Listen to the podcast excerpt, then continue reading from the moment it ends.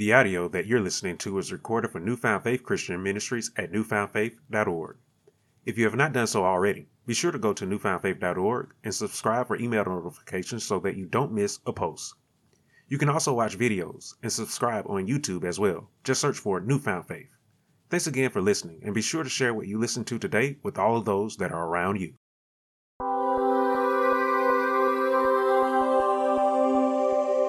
This week's Sermon Thought Why God Loves You. The responsive reading for this week's sermon comes from the first chapter of John's Gospel, starting at the 6th verse and going through the 18th verse, with the key verses being the 16th and the 17th verse. Background scripture for today's sermon coming from the third chapter of Malachi, starting at the first verse and going through the seventh verse. Also, 1 Corinthians, the 13th chapter, verses 4 through 8.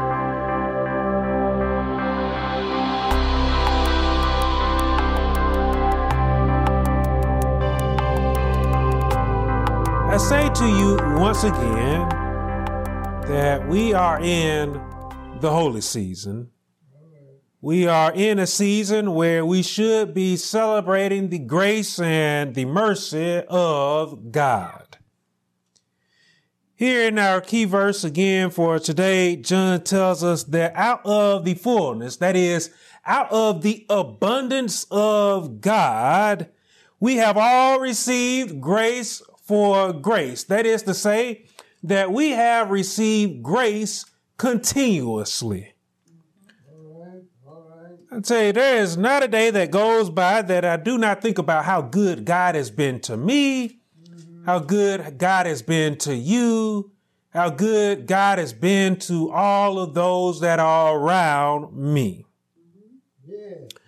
When I think about all that God has done for me and all that He has done for you, I often have this one particular thought that comes to my mind, and maybe you have shared in this thought as well. Have you ever wondered why God loves you? That is what I asked you today. Have you ever wondered why God cares about and why God loves you.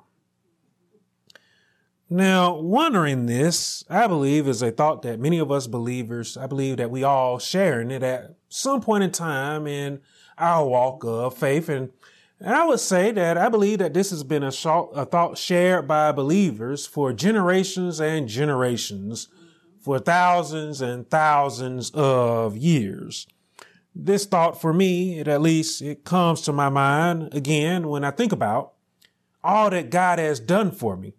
When I think about all that God has brought me through, how I have overcome in this life. All right, all right. You see, God's grace, it was confirmed for all of us when he gave us his only begotten son to save us from sin. So even before you and I were in this world, God loved us. He cared about us to give us his only mm-hmm. begotten son. Sadly, this love in our world today, it is scoffed at, as you have heard me say before. It is mocked and it is ignored. It is undervalued and it is underappreciated as well. I believe this happens to be the case because many of us, we do not understand how grave and how tragic our sin is. We do not understand, in other words, how terrible sin is for us. Mm-hmm.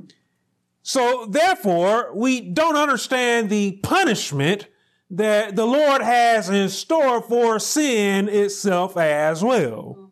All right.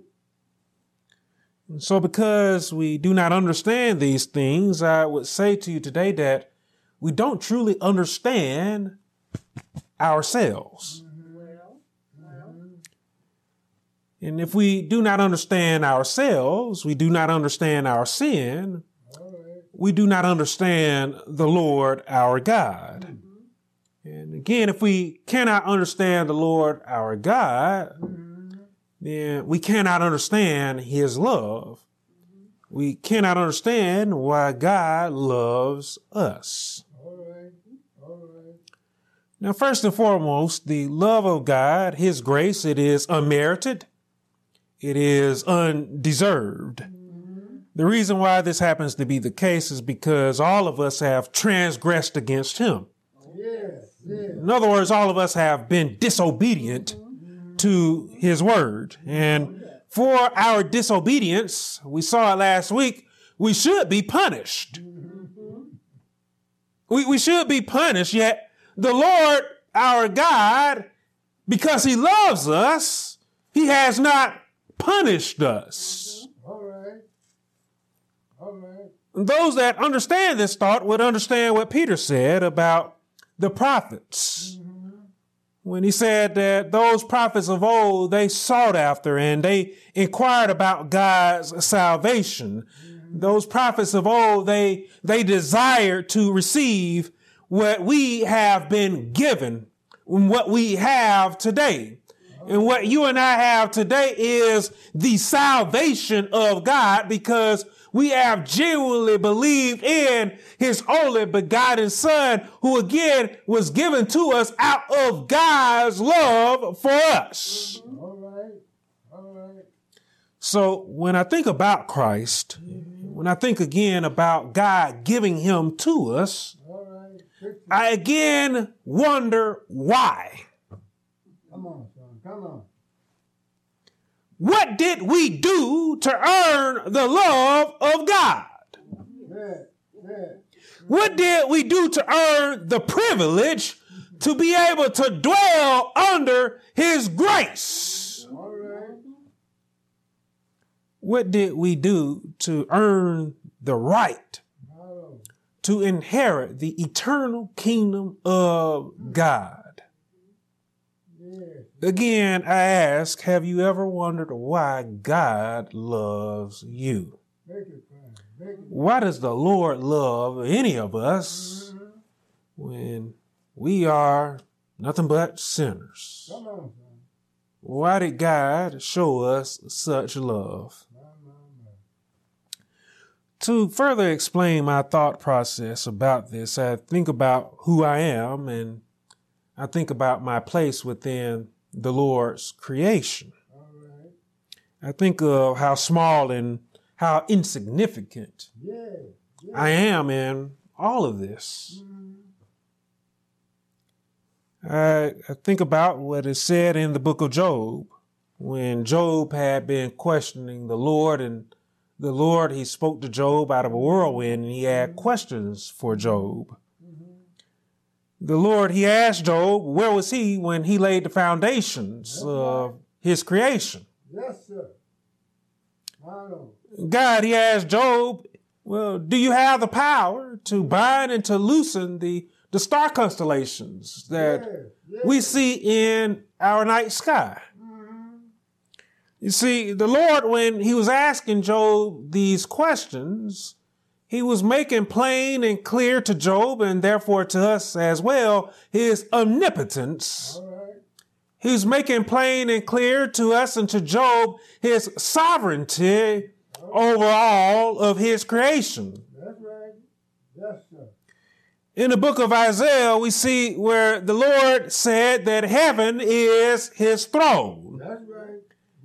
That's right. Yeah. In other words, the Lord was saying that heaven is his dwelling place. And then about earth, the Lord said that it is merely his footstool. Yes, sir. Mm-hmm. Tell the truth. sir. Come on. So I'm like David, who in the eighth Psalm, he considered the works of God's fingers. He considered the moon. He considered the stars that again we see in our night sky that we know are out there in the universe.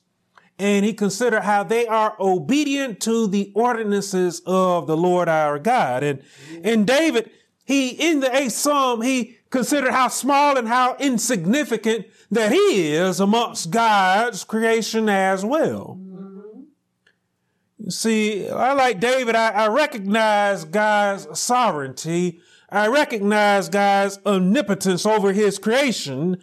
And, and I come to understand my place within it. Come. Come. See, I couldn't understand that Earth is just a, a tiny dot amongst God's creation. And and I happen to be a a grain of sand on that tiny dot within all of God's creation, yet God cares about me. Yes, yes.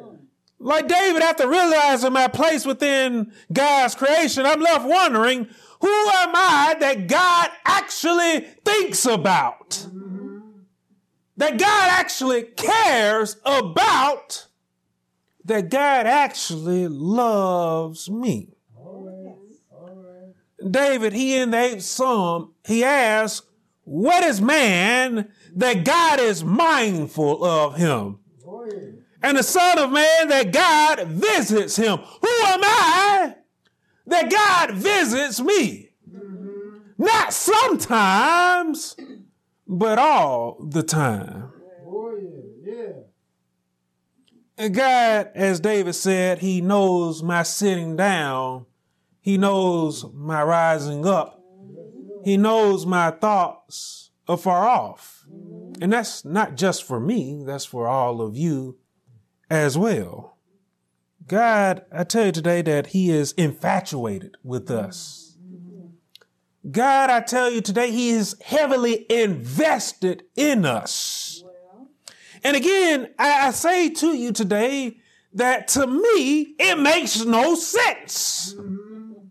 It makes no sense to me that my creator would be so infatuated with me when I'm so small and insignificant in his creation. Well, well. It, it boggles my mind because you see, in our world, with those who think they have power, they think little of those who are small and who are insignificant, therefore me.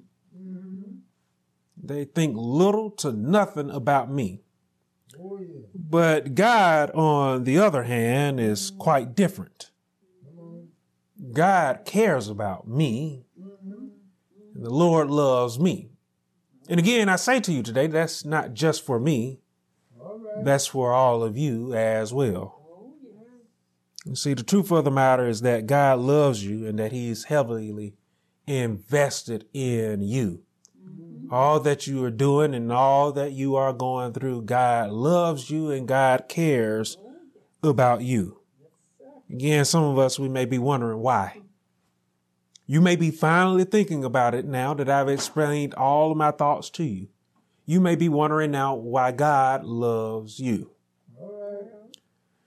Well, in the eighth psalm and in the fifth and the sixth verse, David, he pointed out that though we were created lower than the angels, David pointed out that God crowned us with glory and honor to have dominion over the works of his hands. And as I said to all of you during the month of January and February, the Lord our God, he created us perfect, holy, and righteous. Yeah, yeah. You see, I say to you today that God loves you because he created you in his image. The Lord created you in his likeness. He created you to be just like him. He created you to be one of his own. I want you to understand that though we were created lower than the angels, we are special.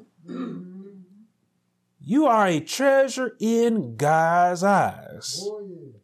We are so special in God's eyes that as we saw in our key verse, that he abounds in nothing but grace towards us. Grace around the clock. Grace for grace is what John said. Grace is love. Love he abounds towards us continuously. As it is shared with us in the book of Jeremiah, God's interest and his investment in us, it is likened to him being a potter who is at his will, molding and shaping us as vessels. The work of a potter, it is a messy work, working with clay. But But at the same time, it is a work that is done out of love. It is a work that is done out of care as well. Some would suggest to you that God has abandoned his creation, that God don't love you, and that God does not care about you. But I would say to them today that God is still at the wheel. Yes, yes. That the Lord our God, He is still, as we saw last week, He's still molding, He's still shaping us. In other words, He's still working on us, He's still improving us so that we can grow and so that we can flourish for the better. All right. All right. Even when we become marred in His hands, the Lord, He reforms and He sits at that wheel still crafting and still shaping us into his image and in, into his likeness as well. Now, many of us, we undervalue ourselves because you see, we recognize something about us. We recognize that we are marred in the Lord's hands. In other words, we recognize that we are diminished vessels in the Lord's hands. In other words, we see our flaws and we see our imperfections. And we see that as another reason as to why God should not love us. And again, it doesn't make any sense to us that the Lord still loves us when we are flawed individuals, when we aren't perfect. It makes no sense that God would take time out to love us, to love me. As it is expressed by the prophet Isaiah, we see ourselves as an unclean thing, All right. that our righteousnesses are like filthy rags.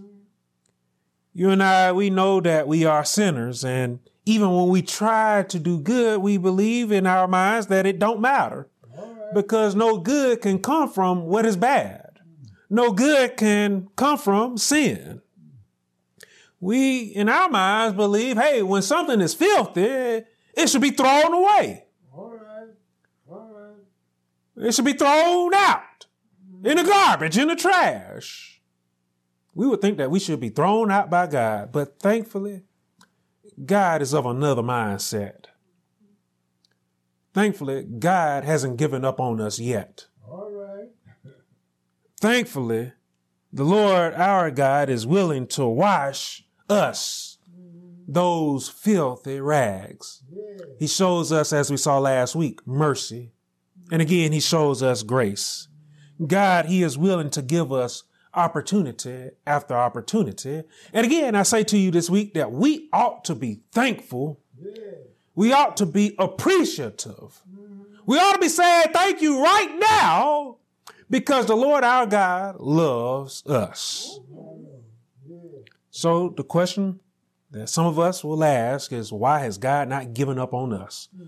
Some of you may be thinking right now, why has God not given up on me? And again, you may be wondering, why does God love me with this capacity of love? I'm not worthy of it, we will think. I don't deserve it, we will think.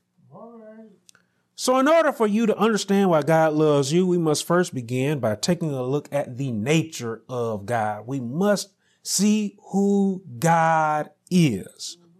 So, let's take a look at who God is today. Some may believe the nature of God to be a mystery, but the Lord, I tell you today, we will see He has never hidden who He is to us. As it is shown in the first epistle of John, we are told there in the fourth chapter of his first epistle, in the eighth and in the 16th verse, that God is love. So I want you to understand today that God loves you because it is in his nature for him to love you. To the Corinthians, Paul, he wrote that love, it suffers long and it is kind. Love, Paul said that it is patient and that it bears with all things. You recall last week how God is incredibly patient with us. You recall last week how I said that the Lord, He suffers, He endures great pain and hurt due to our transgressions that we commit against Him. God, He could have destroyed us a long time ago, but as I've already said today, He hasn't destroyed us. Here we are still today another chance, another opportunity to where we who are of faith, we have been saved by the Lord our God. So again, we know that God loves us. Again, we know that the Lord is merciful. And again, we know that he is willing to save us from our transgressions, our disobedience against him. Paul, he then wrote to the Corinthians that love does not behave rudely, right. nor does it think evil. God thoughts we know are not evil towards us. God's thoughts towards us are of peace, a future, and a hope. God, again, I tell you today that He loves you. Yeah. God does not tempt you to sin. God does not desire for you to do evil. God is incapable, we know, of sinning. God will not tempt us to sin because he does not know sin. God will not tempt you to do what is wicked, what is unrighteous. He will not tempt you to do evil because God doesn't know what is unrighteous because he himself is righteous. God will not tempt you to do what is evil because he himself is benevolent. He is good. He desires for you. He wants you to do what is good. See, God, He is righteous. And we'll see, secondly, that He wants us again to grow and to flourish. That's why He loves us. The work of love is to uplift. So in His nature, God, He uplifts us because He loves us. Now, after these two statements from Paul, Paul, he says something that is very significant about the love of God that I want to key in on here today. In the 13th chapter of 1 Corinthians and in the sixth verse, Paul wrote that love does not rejoice in iniquity. It does not rejoice in sin. Love, Paul said, rejoices in the truth. God is love. So God does not rejoice in what is wrong. He doesn't rejoice in sin. He doesn't know sin. All God knows is what is righteous because he is righteous. So God rejoices in the truth, what is good. So what this means for us is that there is another reason as to why God loves us. Yes, God loves us because we are a special treasure in his eyes. But the Lord also loves us because it revolves around truth. The other reason as to why God loves you, it revolves around his truth. We have to remember that the Lord is the author of what is right and what is good. He is the one that defines the truth. God loves you because he rejoices in his truth. He delights in what is good, and therefore he delights in upholding what is right. He delights in upholding what is good, what is true. He delights, therefore, in doing what is good. Now, again, I want you to understand that what is good and true, it has been defined by God. God determines what is righteous. So, in order for the Lord to rejoice in the truth, he must abide by the truth. The Lord must then therefore be faithful. Mm-hmm. Listen to this. God must be faithful to the truth. Yeah, yeah. God must be faithful to his truth. Mm-hmm. He must be faithful to his word. So, what I'm trying to say to you today is that God loves you because it is in his nature to be faithful to his word. Do you understand that today? Oh, yes.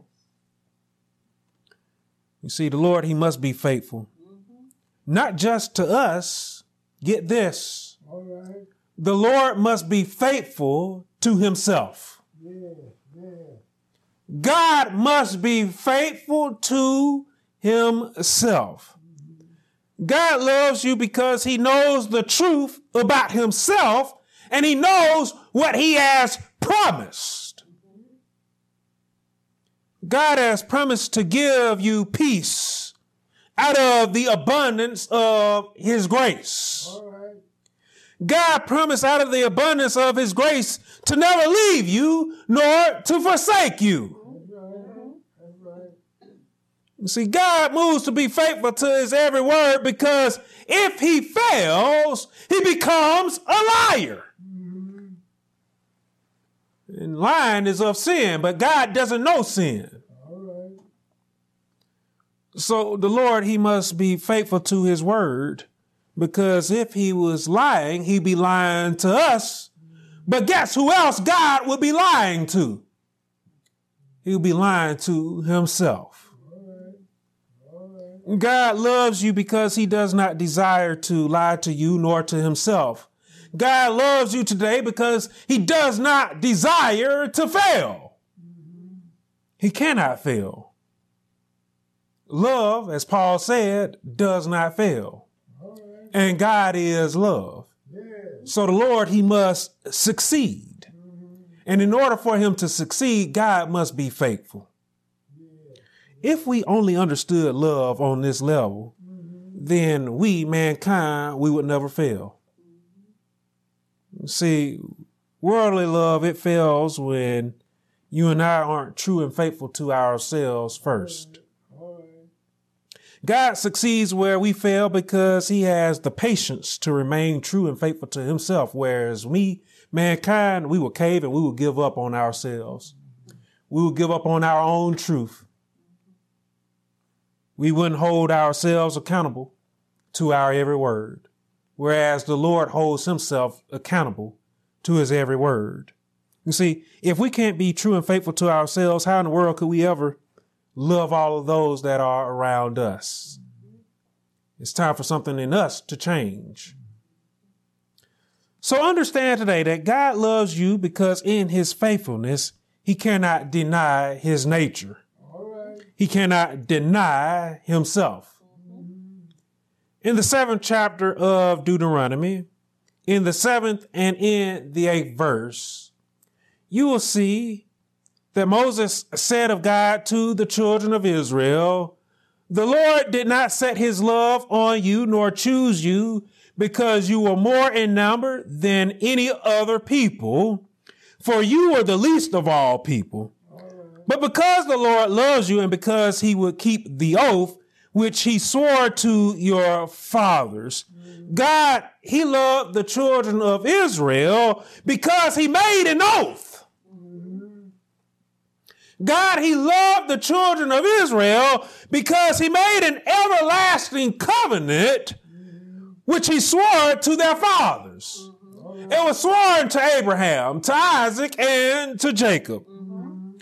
To Abraham, the Lord, he promised to give him and his offspring a land to dwell in, the land of promise, the promised land. To Abraham, God, he also promised him that his descendants would be as innumerable as the stars at night and the grains of sand on the seashore. God, as we have seen in scripture, he was faithful to keep that word. As we saw last week, the Lord delivered the children of Israel to the promised land, and they were a great multitude of people. God, again, as we have seen, he was faithful to keep his vow. And I say to you today that the Lord is faithful to keep what he has promised us as well. Whether you are Jew or Gentile today, the Lord our God, he loves you because he has made an oath with you. Do you understand that today? God has made an everlasting covenant with you. For, for those of you who may be lost and not understanding what I'm saying here to you today, you see, the Lord has made a covenant that he has sworn to you. And it was promised to you before you even existed in this world. It goes all the way back to the garden. Oh. Yes. You see, in the third chapter of Genesis and in the 15th verse, we'll see that the Lord, he spoke to the serpent. Mm-hmm. And the Lord, he said to the serpent that he was going to bruise the serpent's head.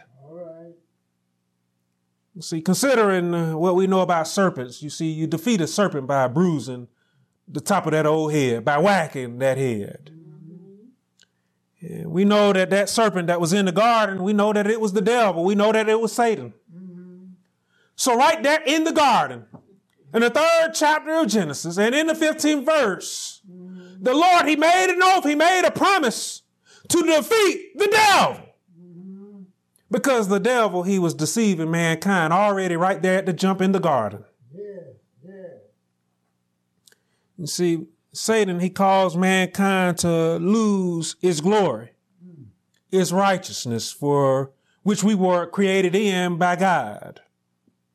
Let us remember that God, again, he is so invested in us because he desires for us to return back unto the glory.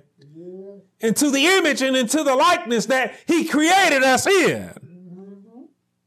So there was one more promise that was made to us, and it came through the covenant that God made with Abraham. God, he promised Abraham that all nations of the earth would be blessed through him. Not some people, but all people. And as my uncle said, everybody would be blessed through the seed of Abraham. Guess who came through the seed of Abraham? If you don't know, let me give you a bit of a history lesson here. And I'll go to the book of Malachi, which was the last book of the Old Testament.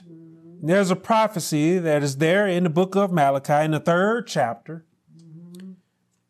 And we'll see this prophecy, which was given prior to the 400 years of silence between the testaments. All right. There in the first through the fifth verse. Mm-hmm. We'll see the prophet Malachi, he spoke of the coming of two future messengers. Mm-hmm. The first messenger that Malachi spoke of there in the first verse, the prophet said would prepare the way before the Lord. Yes. Yes. And if you was here for the Sunday school lesson last week, or if you watched or you listened, this will sound very familiar to you. Because this prophecy is about John the Baptist, who we know was the Messiah's forerunner. He set the path for Christ.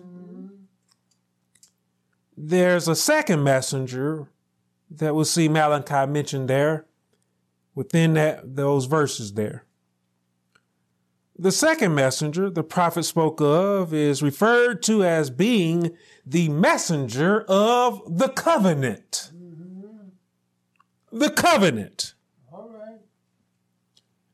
The messenger of the covenant is none other than the one given to the world out of God's love. The one that was given to the world out of God's love is his only begotten son, Jesus Christ. Christ was given to the world out of God's love in order to fulfill that covenant that again goes all the way back to the third chapter of Genesis and was made with Abraham. Where again the Lord he promised to defeat Satan and therefore save mankind. You see, I, I speak of the covenant with you today because, again, many of us, we have wondered why. Why does God love me? Is what we wonder. Why is it that God is so mindful? Why is it that God is so invested in what I do, mm-hmm. in how I carry myself? Well, the Lord, He loves you because, again, He has made a covenant with you, and the Lord has made a covenant with Himself as well. The covenant that the Lord has made with us is it not what is promised to us in the third chapter of John's Gospel and the 16th verse? Is it not that if we have faith in his only begotten son, we will not perish, but we will have everlasting life? Is that not a promise from God that if we believe in his only begotten son, we will have everlasting life? I, I don't know about you today, but that sounds like a covenant. That sounds like a promise to me. Yeah. And I believe when I stand before you every first Sunday and I take that cup, I tell you that that cup is representative of a new covenant. And that new covenant is Jesus Christ. I believe that Jesus is that new covenant. And again, I believe today that if I have faith in him, I will not perish, but I will have everlasting life. Yeah. Yeah. I believe it because God promised it. And, and from, from what I have seen and what God has shown me, he is one who goes about working to fulfill what he has promised. When the world thinks that God does not love it, it again has been confirmed to us by the giving of Jesus Christ. As Paul said in his letter to the Romans, God shows his love for us in that while we were still sinners, Christ died for us. As I said in the Sunday school lesson, God doesn't have to prove that he loves us. God simply loves us. God's love for us, I tell you today that it runs deep because he promised in the garden to save us even when we were undeserving sinners. When we were a filthy mess, God promised us. When mama and dad were sinners, when grandmama and granddad were sinners, mm-hmm. and all of our great greats and great greats that we don't know of, mm-hmm. when they were sinners as well. As he did with Abraham, the Lord has made an everlasting covenant with you today. And again, as we have seen, the Lord is faithful to keep his word. Mm-hmm. Oh, God loves you because, again, he cannot deny himself. The Lord has said, For I am the Lord, I do not change.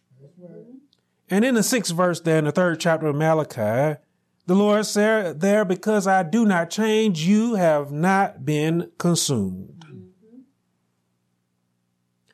Some of us believe that we are not worthy of God's love. And I tell you again that I understand it. I get that thought. Every now and then it comes up in my mind. I'm not worthy of this love that God has shown to me and to all of my loved ones and to all of those that are around me. I look around and I see what we do and how we treat each other. Yeah. And I see how messy we are, how petty we are, how incredibly foolish we are. And I just think to myself, man, the Lord loves us and we're just not worthy of it. Oh yeah. I see how ungrateful we are, how unappreciative we are, how, how we are in the holy season and how churches should be filled up today. And yet, I look around. And again, I think that we aren't worthy of it, but God, He still loves us. We must understand that God is faithful to His nature and that He cannot avoid it because God, again, is love. No matter how much we mess up, God is love. No matter how much we transgress against Him, God is love and He will pick us up. Yeah. Yeah. You know, and again, we wonder how could God loves us? And again, the answer is just that. He is faithful to himself. In the second and in the third verse there in the third chapter of Malachi, the prophet said that the messenger of the covenant is like a refiner's fire and launderer's soap. He rinses and he purifies, is what the prophet said there. You see, we as filthy rags, we need to be cleaned, don't we? We need to be cleaned in order for us to truly flourish spiritually. And God, again, He keeps His word and He loves you by spiritually washing and cleaning you daily around the clock through the inner dwelling of the Holy Spirit. God, He again, He loves you because again, He cannot deny Himself. Now, this may not make sense to those that are of the world, but let us remember God's thoughts are not our thoughts, nor are his ways like ours. They are far higher than ours. And as I said last week, I am thankful that God is not one of us. I am thankful that God is not like us because you see, if somebody was to treat us the way that we treat God, we would have gotten rid of them a long time ago we would have thrown that relationship away. But again, here we stand today. Our fellowship is still there with the Lord because we are of faith and because God loves us, because he is also again faithful to himself. Though God's love of us may seem like a deep mystery to some, it should not be a deep mystery for us, his children. God loves you as a loving parent. He is deeply invested in you because He wants you to prosper. And I'm not talking about prospering in the world. The Lord wants you to prosper spiritually. He wants you to prosper unto His righteousness. So the Lord, He will bless you and He will give you the desires of your heart so that you can grow, so that you can improve, and so that you can flourish as well. God, He will lift you up every time you fall down so that you again can improve. The Lord, I say to you today, He has again promised to restore you unto His image and unto His likeness. And therefore, He is heavily invested in you. Therefore, He is heavily invested in your progress. And because He's heavily invested in your progress, God is going to love you. And the Lord, He is going to live with you forever while you are in this world because He desires for you to live with Him forever in His heavenly kingdom. This is why God loves you. Amen. Amen. Amen.